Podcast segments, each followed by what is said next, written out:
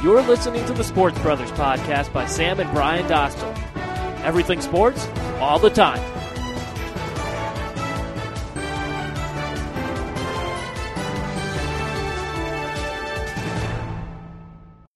Welcome, welcome, welcome to another edition of the Sports Brothers podcast with Brian Dostaler.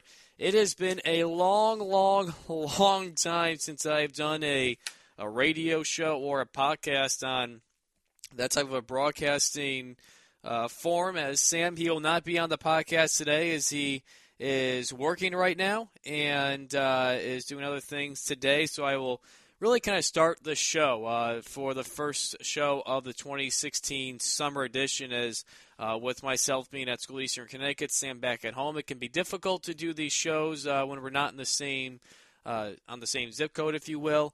Um, but we're gonna. So obviously, the summer is the meat of our season when we get most of our shows rolled out for you on the Nico Empire website.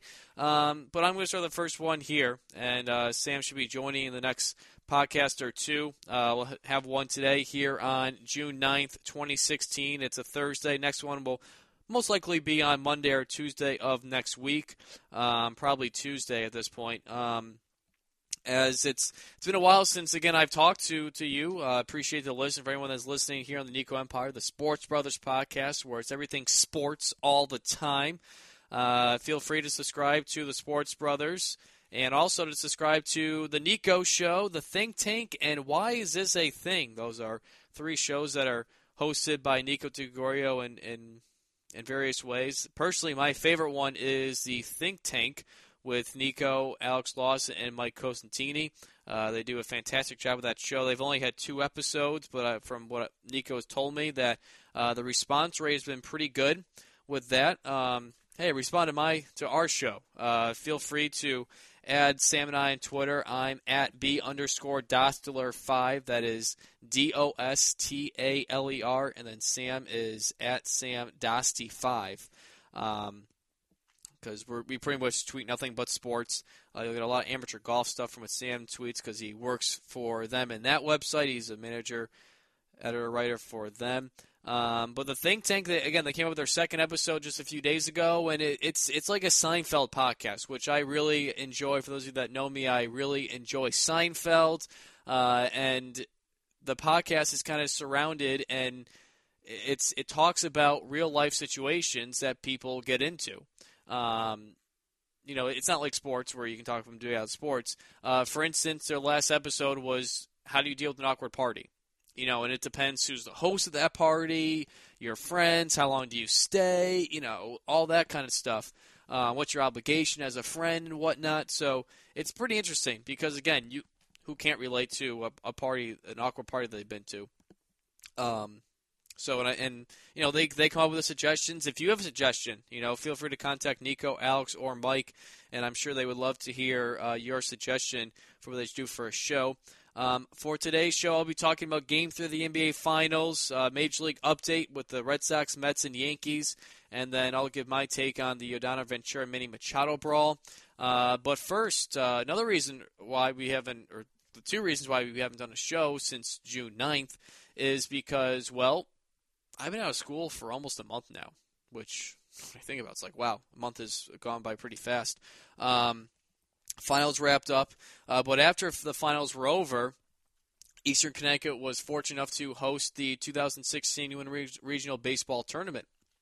So, uh, myself, along with uh, my coworkers, Patrick Murtha, Lupe Marquez, uh, Spencer John, uh, Andrew Rubash, and all of us at ATV Sports were able to broadcast that on Stretch Internet and on the Internet.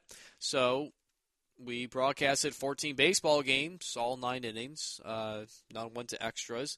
We broadcasted 14 baseball games in four days. And uh, yeah, that's a lot of innings. That's a lot of baseball. And I did play by play for 11 of those 14 games. And let me tell you, um, baseball is something that really does not bore me at all. It's something that uh, I never get tired of. I mean, for instance, after those games, I went home and watched baseball. Um, what, on baseball tonight, not a live game because we got back like at midnight. Um, but there was a couple times. There was one game in particular where I, it was my third game of the day, and I and in my head I had like another one to go, and I just I was done. So luckily I was able to uh, have someone else do play by play for that one. But uh, it was certainly a fun experience. Uh, would not uh, have it any other way. It was certainly a grind, but it was a lot of fun to to call all those games and. Uh, the winner, Keystone College, they advanced to the College World Series, obviously, and they came in second place. They were the runner-up, so uh, we were able not only to obviously bring a team all the way to New England Regional um, or to the College World Series, but they made it all the way to the championship game there, so that's pretty cool. Um, and then the family vacation. Uh, we just came back from Arizona. Sam and I and our two parents, we went to Sedona, Arizona, and the Grand Canyon. And later on, folks, I'll tell you why uh, the Grand Canyon is not a place I've necessarily rushed to go back to. Um, so again, I'll get to that later on during a reset. Uh, but I talked about the NBA Finals and the headliner today, really more than the Cavaliers beating the beating the Warriors in Game Three, is that the Cavaliers don't need Kevin Love. They don't need uh, K Love on their team. They should get rid of him. Uh, this was a game where the Cavaliers won 120 to 90 over the Warriors. They beat them by 30 points, and I think it's very foolish for those fans to say that they don't need Kevin Love. You know, in our society, we're we're so we're so we have such a short memory. You know, it's like oh, last you know, obviously the the Cavaliers they lost the first two games, and in game two, Kevin Love didn't play all that well. He only scored uh, five points on two of seven shooting, so he didn't play well. Um, and he gets his concussion. He doesn't play, and and the and the and the Cavaliers win by thirty. Oh, oh, it's because Kevin Love was on the floor, right? No, it's not. First of all, let's talk about the other team. Draymond Green, after coming off a game where he scored 28 points, he scored six. Klay Thompson went one for seven with 10 points. And Steph Curry didn't do anything spectacular. He scored 19 points, which obviously is, is quite a bit, uh, but he was only three three of nine from three. Again, Draymond Green scored six points in this game. Okay, and what's also interesting is coming into game number three, J.R. Smith, who scored 20 points on five three pointers in this game, was just two for seven from behind the arc in the first two games. So again, he scored 20 points. Tristan Thompson. Now here is some some wiggle room. You can say, okay, Thompson a big man, Kevin Love a, a big man. Uh, with no Love, it really opened the floor for Thompson. He had double double, 14 points and 13 rebounds. But Kyrie Irving in game number two, he scored 10 points. 10 points in the entire game. He scored 16 in the first quarter in last night's game three. And went on to score 30 points in the game. And LeBron James and LeBron James things. He had 32 points in this one. But the notion that because Kevin Love was not on the floor was the reason why they won this game. Look, folks, if you actually believe that Kevin Love is a 30 point swing where when he's on the floor that the Cavaliers are plus 30, you're insane. You're you're absolutely insane. I mean, Kevin Kevin Love is obviously a valuable piece to this Cavaliers team and he's their number 3 in their big 3. And there's there's no doubt about it. Uh, let me let me throw some numbers at you. The Cavaliers are 13 4 overall this postseason. Okay, 13 and 4. When Love scores less than 10 points in a game, they are one and two. And I I actually included uh, yesterday's game, which is their only win. So the other two times we actually played, uh, they were 0 and 2. Uh, but that's just two games. When Love scores 10 plus points, the Cavs are 12 and 2. Furthermore, when, Lebr- when LeBron, Kyrie, and Love all score in double figures, the team is 12 and 2 this postseason.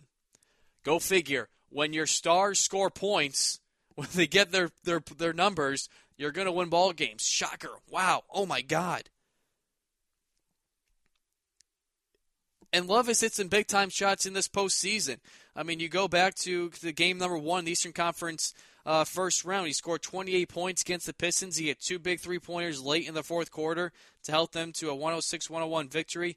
Game four of the semi of the semifinals versus the Atlanta Hawks. This was on the road. He had eight three pointers. And in this postseason, he has six games of three plus three pointers in a game. Now, again, if I'm going to go back, if you actually think that Kevin Love is the, the Cavaliers are plus 30 when he's not on the floor, you're absolutely crazy. I think the Cavaliers would have won this game with Kevin Love on the floor. Like I don't think that's really going out on, on a limb there. I really don't, um, because clearly going into this game, who needs it more? I mean, anyone with somewhat of intelligence could tell you that the Cavaliers need this game more. They're down 0-2, and you don't want to face an 0-3 hole versus the Warriors or really any team in any postseason series because it's pretty much impossible to come back from. So, who came out with more energy? Who had the home crowd in this in this game? Cleveland Cavaliers. Also, another point to point out: the Golden State Warriors are now 0-4 in Game Threes in the postseason. Oh, guess what? All those Game Threes have been the first game of the series on the road. Wow. Rockets in in the first round lost Game Three. Trailblazers they lost Game number three. OKC they lost Game number three, and now they lost uh, to, in Game Three to the Cleveland Cavaliers in the NBA Finals. The Cavs are winning this game with Kevin Love. I mean, again, I, just the notion that they are 30 points better with Kevin Love off the floor is absolutely insane. And again, I think a lot has to do with the, the, the shooting ability. It, the, the, the Warriors weren't the same. It's so much easier to shoot the ball and to play at home. I mean, that's for anybody. Again, Draymond Green, 28 points last game, six points in, in game number three. It doesn't add up. It, it doesn't add up. Moving on to, to LeBron James, and this is obviously every every NBA Finals is big for him, but I think, especially with Kobe Bryant now not playing uh, in the league anymore, retiring after 20 seasons, uh, you look at LeBron as really, obviously, every player uh, needs needs rings to solidify their legacy. But I, I truly believe that LeBron, I, I think anyone can agree that he's the most uh, he, he's he's the player that needs it the most in terms of legacy. Like if you really want to solidify, because because when you think LeBron James, you compare him to somebody, you think Michael Jordan, right? So you can compare LeBron's legacy to like an NFL quarterback because I believe the an NFL quarterback is the most criticized position in all of sports. All of sports. And you can make an argument LeBron James is the most criticized player in all sports. And in, as an individual, he is the most criticized player in sports. As a position, the NFL quarterback is the most criticized position in all of sports. So I think there's a lot of similarities between these two things. You look at guys like Tony Romo and Philip Rivers, why are they not considered elite? Because they don't have a ring. Why is Tom Brady considered one of the best quarterbacks of all time? Because he has four rings. Why is Eli Manning uh, an elite quarterback because he has two rings. Why is Big Ben elite? Because he has two rings. You know, guys like Joe Flacco and Russell Wilson, they have one, and and Wilson looks like he could be getting a couple more. This is this is when you talk about how great these players are. You know, because we, we know that LeBron James is great. I mean, there's there's no doubt about it, right? I mean, he's obviously a fantastic player. Many say that he's the best player in the game. But when you talk about all time, it's all about how many rings you have. And right now, he's only two and four in NBA Finals. He goes two and five. Yikes! And really, and, and one of those wins was severely helped or was saved really by a Ray Allen three pointer in the corner. Now, I'm not knocking that NBA championship by any means, but it took one heck of a player from a role player to help him get him that second second win. But again, most criticized player in all of sports, probably, certainly in my lifetime overall. I mean, LeBron James, I think you can make a serious argument for that. And the NFL quarterback is the most criticized position in all of sports. A lot of similarities between those two. Hopefully, that game four is actually close. I mean, God, have these overall these playoffs have been terrible. I mean, there there has been 24 games that have been decided by 20 points or more. That's not good. like that, that's not good for ratings. You know who's watching that? Um, it's it's tough to watch when there's constantly teams up by 20. I mean, the games in in Golden State really weren't all that entertaining. Uh, first quarter they were close, but as the, as the game went on, not so much. Um, and really no different there with Cleveland. And I again, I'll say this one more time. I believe that the Cavaliers are going to win this game with Kevin Love on the floor. To, to say that they're a, a team that's plus 30 better without him, I think is ridiculous. Um, and game four, I, th- I think game four is going to be close. I do. Uh, I think Golden State will win. I think they're going to shoot better. I mean, look, the Cavs they shot 52% in this game. The Warriors only shot 42. So it took a obviously they won by 30, but it took a, a, a huge effort from the from the Cavaliers to to win this game. Um, and it's I don't think they're going to shoot 52% again. I, I don't. Um, I know that in the postseason they have been shooting better. Um, they've had a, some streaks where they were shooting really, really well, but I think that the Warriors will kind of clamp down. And and Steve Kerr, he called out he he indirectly called out his team after uh, the game yesterday, last night, by repeatedly calling his team soft. And if you're an NBA player, you don't want to be called soft. Trust me, you you do not want to hear that word. Um, so Steve Kerr just firing up his team a little bit. And I'm looking forward to game four. And I think this is the most anticipated game outside of game one. I think this is the most anticipated game of the series because now it's like, all right, guys, you've had three blowouts. You got to have a close game sooner or later. Like, you got to. Like, you, you got to have a, a, a close fourth quarter at some point, right? Moving on to Major League Baseball, and in a little bit, talk about the Yordano Ventura Manny Machado brawl and why I wouldn't necessarily rush back to the Grand Canyon. Uh, let's start with the Red Sox. They are 34 and 25. They're a game and a half out of first place of the Baltimore Orioles, and there's no secret is that they need a starting pitcher. Uh, this has been really the narrative for the last couple seasons now. And you look at some of their starting pitchers, and some two disappointments right at the top in Clay Buchholz and Joe Kelly. Uh, Kelly is now in AAA in Pawtucket, um, and for good reason. I mean, his last three starts, he gave up five runs, seven and seven runs in each of those starts. Um, and this is a pitcher that really has been a disappointment. Uh, hopefully, may, maybe he can turn around uh, at the end of the season. But Kelly, who was a centerpiece of a trade that sent that the Red Sox sent John Lackey over to the Cardinals, the Red Sox got Allen Craig and Joe Kelly in return. Um, you know, the, the thing about Kelly is is, is, yeah, he, he has one of the highest fastball velocity uh, by average. You know, throws one of the hardest fastballs around 96 miles an hour, but is he walks so many guys and he strikes out a lot of guys as well. So when you have a lot of that, it brings your pitch count up. Even when he pitches well, he's still throwing 100 pitches in the sixth inning, and that's that's not really that good. Um, with the Cardinals, he pitched 266 innings. He went 17-14 with a 3.25 ERA, with the Boston Red Sox in 218 innings. He has 16 and 8, but a 5 ERA. Again, really just another reason, another to, to showcase you why that a why uh, win loss record is the most overrated stat in baseball.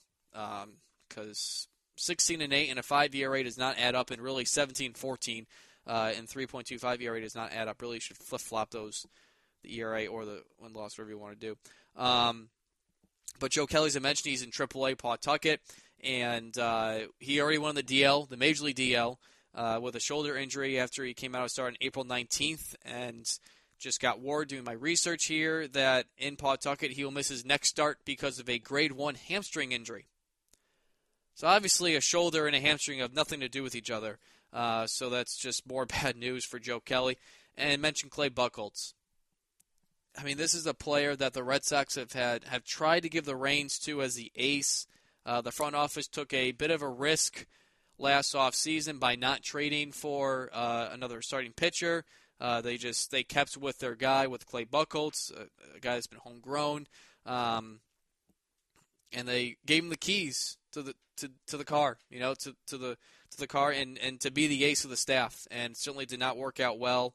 And uh, he's three and six this season, and one of those wins came, came out of relief because uh, now he's in the bullpen. He's been demoted to the bullpen.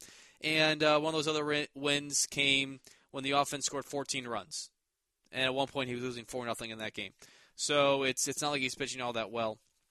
Um, diving a little bit more into it, Rick Porcello. Yes, he has a 7 and 2 record right now. He had a fantastic April. It seems like he was well on his way to an All Star appearance, going 5 0 with a 2.76 ERA but he hasn't been the same since. Uh, he's two and two with a 4.65 ERA in the month of May, and then in two starts in June, eight runs in 12 innings. I mean, this is again, this is a pitcher that they acquire. I mean, let's they they traded for this guy. I mean, they gave up Yoenis Cespedes, who didn't really want to re-sign with the Red Sox after uh, his contract was over, and obviously the Red Sox needed starting pitching. Again, the same narrative, uh, but they put they they put 80 million dollars into this guy and that's the most annually by any Red Sox pitcher in the franchise history.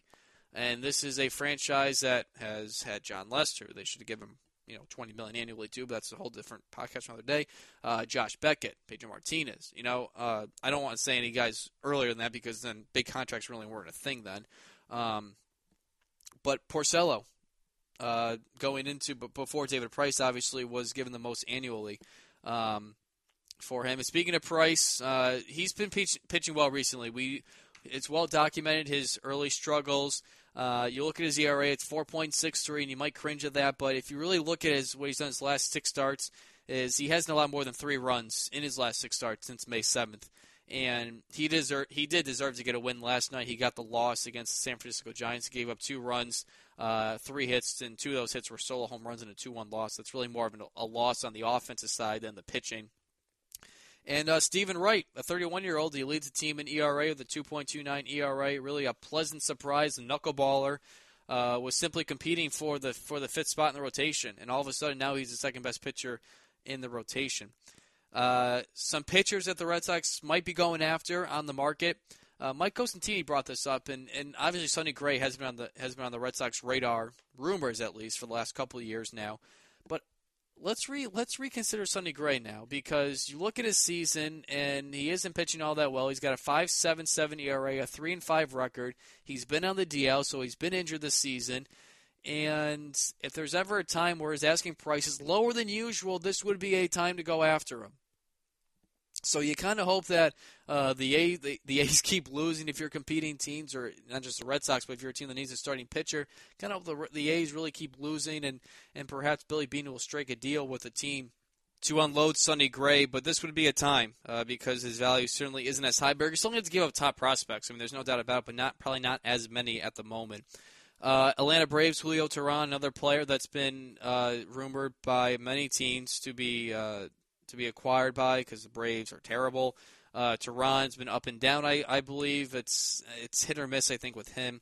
Um, some other names maybe you haven't heard of that I just kind of came up with: Tampa Bay Rays, Chris Archer.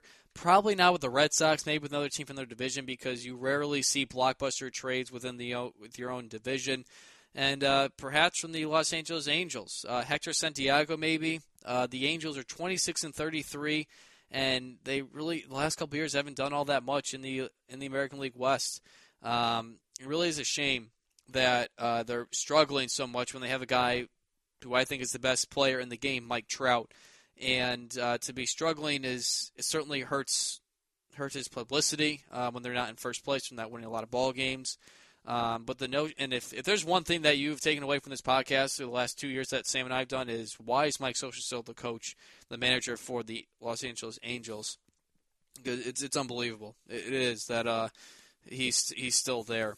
Um, moving on to New York Mets, they are 32 and 26, three and a half games out of the NL East behind the Washington Nationals.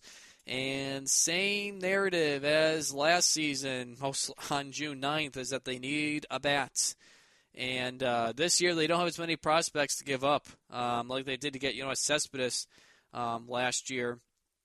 Uh, so it'll be interesting to see who they pick up if they do go after anybody. Um, you know, maybe Zack Wheeler could be dealt. That's a, a, pitcher that won't be back until I think it was sometime in June, July when he got Tommy John surgery. So um, maybe he could be dealt um, for for a for a bat. But I don't know. I think it's going to be a lot a lot tougher to for the Mets to acquire another big bat. Uh, they did acquire Kelly Johnson in a trade from the Atlanta Braves. Kelly Johnson coming back to New York after being uh, he went from the Braves to the to the Mets, back to the Braves, and now back to the Mets. I mean, it's just been a train really back and forth between Maine, or excuse me, from from New York to Atlanta for him. And last but not least, the New York Yankees. They are 29 and 30. They are six and a half games out of the American League East behind the Baltimore Orioles. And uh, obviously, first base is a big hole for them uh, with Mark Teixeira, as he's only hitting he's hitting below 200 this season, and just the last couple years is always on the disabled list. And now that we're actually seeing a Andrew Miller, Dellin Betances, and uh, Aroldis Chapman, seven, eight, nine. It's pretty dang scary to see those guys come out of the bullpen uh, for an opponent. But you have to wonder: Are they going to give these guys up? Are they going to give at least one of them up? And I'm not saying you have to do it necessarily now or even at the July 31st trade deadline, maybe in the off season. Um, but the other question is, is what do you get back in return? Do you try to get major league ready? Do you get major league ready players right now, or do you get prospects? So I think uh, that's certainly a storyline that uh, something to watch going towards the trade deadline if if the Yankees do pull the trigger on a trade. Uh, let's reset. Uh, again, later on, I'll be talking about Yordano Ventura and the Manny Machado brawl and a couple other things with rivalries. Uh, but for now, this is a Sports Brothers podcast with Brian Dostaler, where it's everything sports all the time. Uh, Sam is working today, so he's not able to make it to the podcast. Make sure you subscribe to the Sports Brothers podcast along with the Nico Show, the Think Tank, and Why Is This a Thing here on the Nico Empire. As uh, Nico's been rolling out shows, seems like every day. Um, but I told you earlier why I wouldn't necessarily rush back to the Grand Canyon and it's because I've really been spoiled. I've been to the I've been to Yellowstone National Park, Yosemite National Park, and uh, I just like those better. So if I had to go back between those three, the Grand Canyon would be third in the list. Um, certainly, I'm not saying that I'm not saying don't go to the Grand Canyon because you obviously should go if you can. Um, it certainly is a spectacle to see. And Sam put this really in a, a perfect way to explain the Grand Canyon for those of you that have never been there. You know when you go to the beach, you don't feel like you're actually on the beach until your sand, excuse me, your feet are on the sand. You know, like if you see from the distance, you're like, oh, that's the beach, but you don't actually feel like you're at the beach.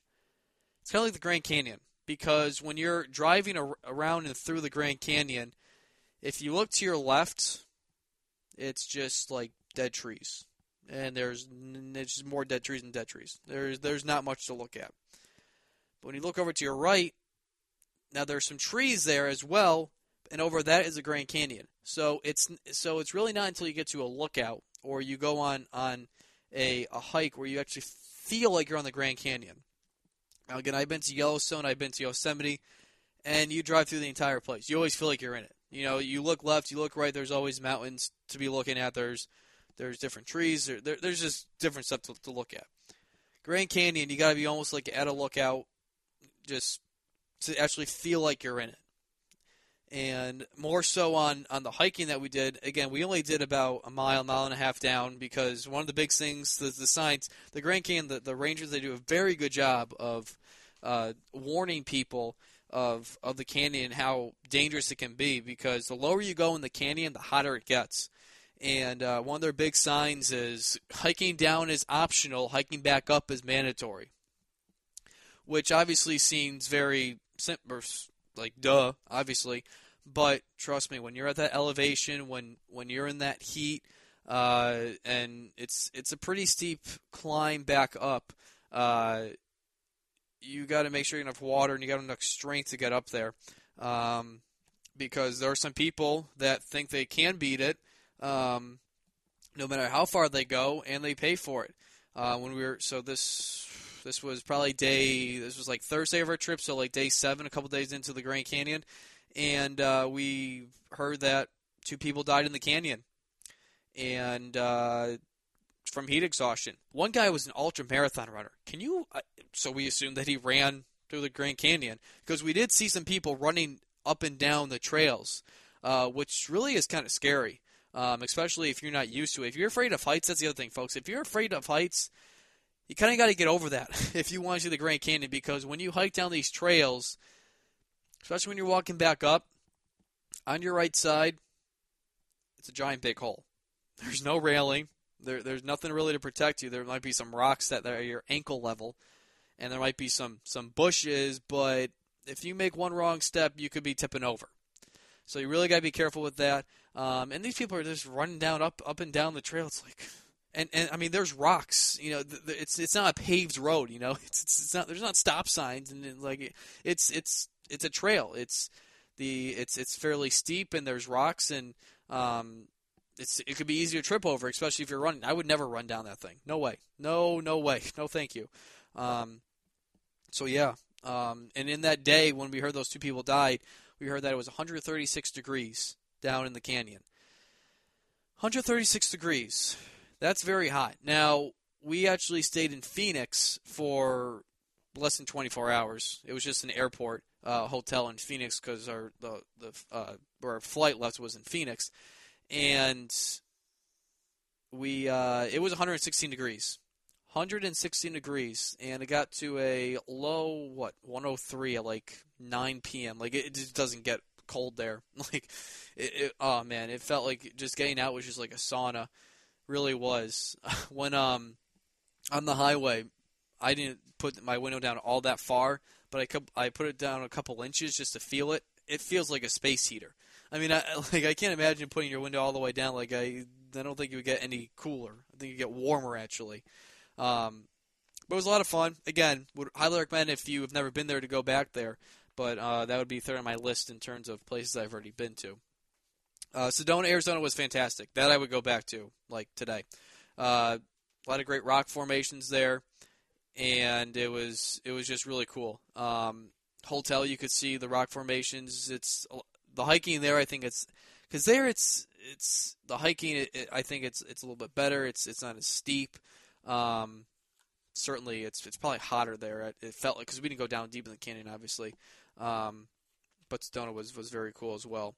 Uh, so let's head back to Major League Baseball as the Dodgers they designated Carl Crawford for assignments, and Crawford will still be owed twenty five million dollars.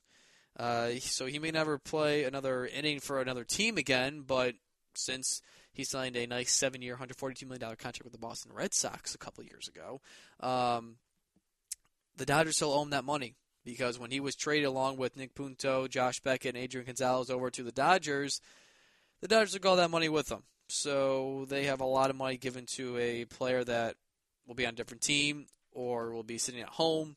Um, or could be in AAA. Uh, I don't see anyone trading for this guy because who's gonna who's gonna trade uh, for a guy that's in 180 and has 25 million dollars attached to him? Don't see that happening too much, and that just adds to the number of players that the the Dodgers owe money to that aren't on their team anymore. Um, really is is crazy that they owe that much money.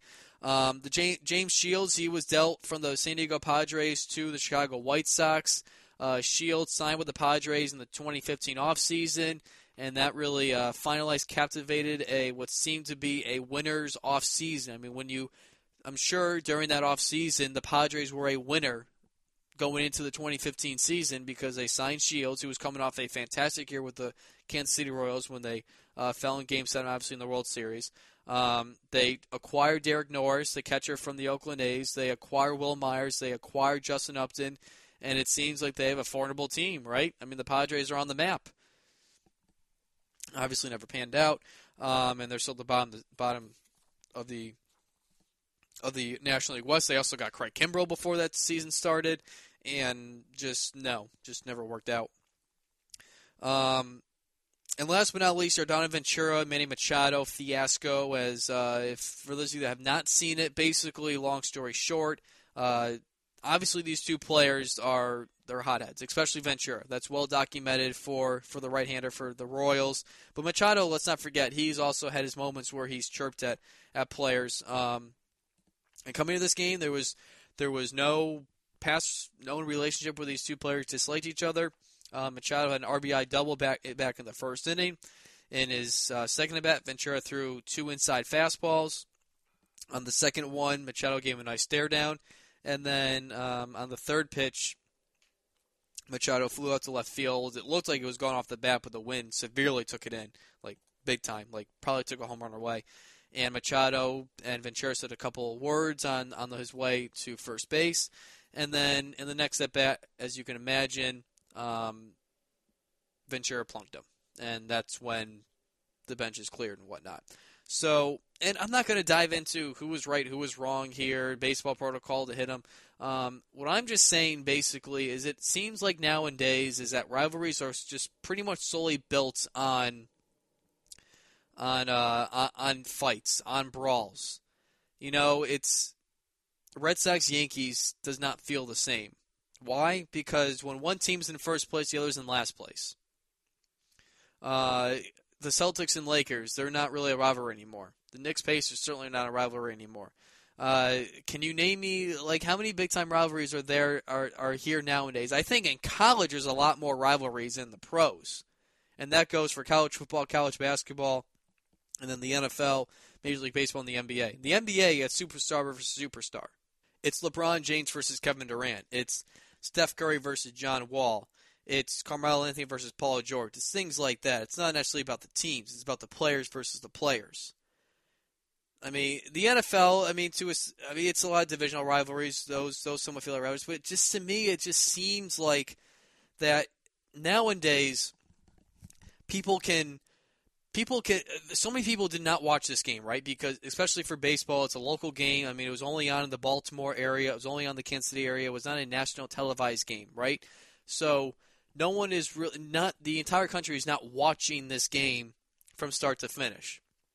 I mean you'll get your diehard fans right that will watch every single game from from beginning to end you know every quarter every period every inning. That that's going to happen. But i'm talking about the ad, the average casual fan where they see now a vine, a GIF, a video of this brawl happening.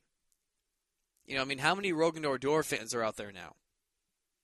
How many people have heard of Odor a month ago? I know I heard of him. I mean, I have because I'm obviously heavily interested in baseball. But how many average fans heard of Rougned Odor? Could and how many of those fans could even say, for maybe even who was who who did he punch? And second of all, who won that game?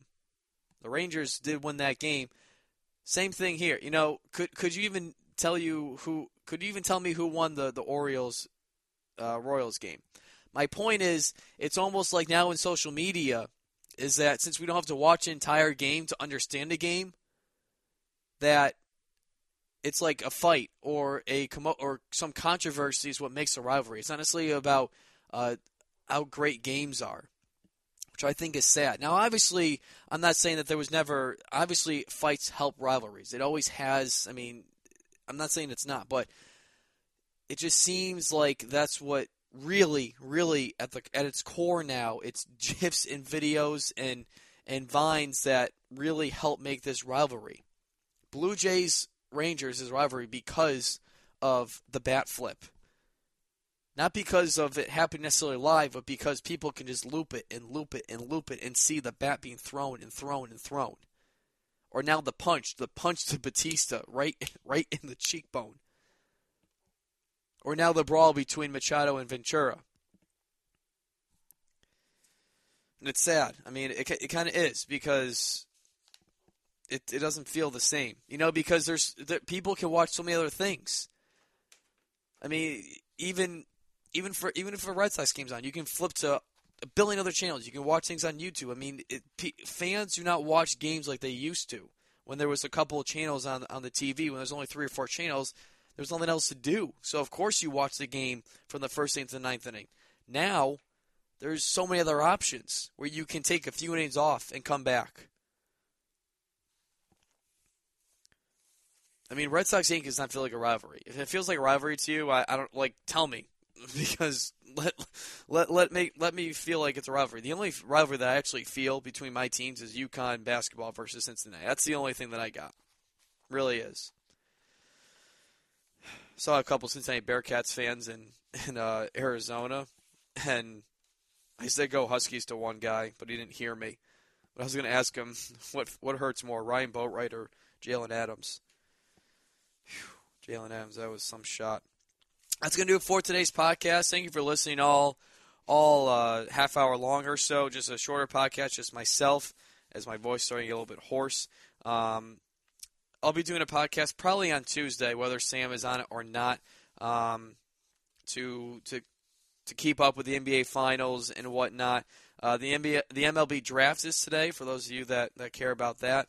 Um, so we'll see who the Red Sox and the Yankees and the, and the Mets get in the draft. Uh, game four, once again, is going to be tomorrow night, 8 o'clock, or excuse me, 9 o'clock on ABC. Um, and that's going to do it for today's podcast. So thank you for listening. Make sure you uh, subscribe to the Sports Brothers podcast, to the Think Tank, to the Nico Show, and what's the last one that Nico does? Why is this a thing? Uh, all great podcasts in the Eagle Empire. Uh, but for now, folks, have a great rest of your day.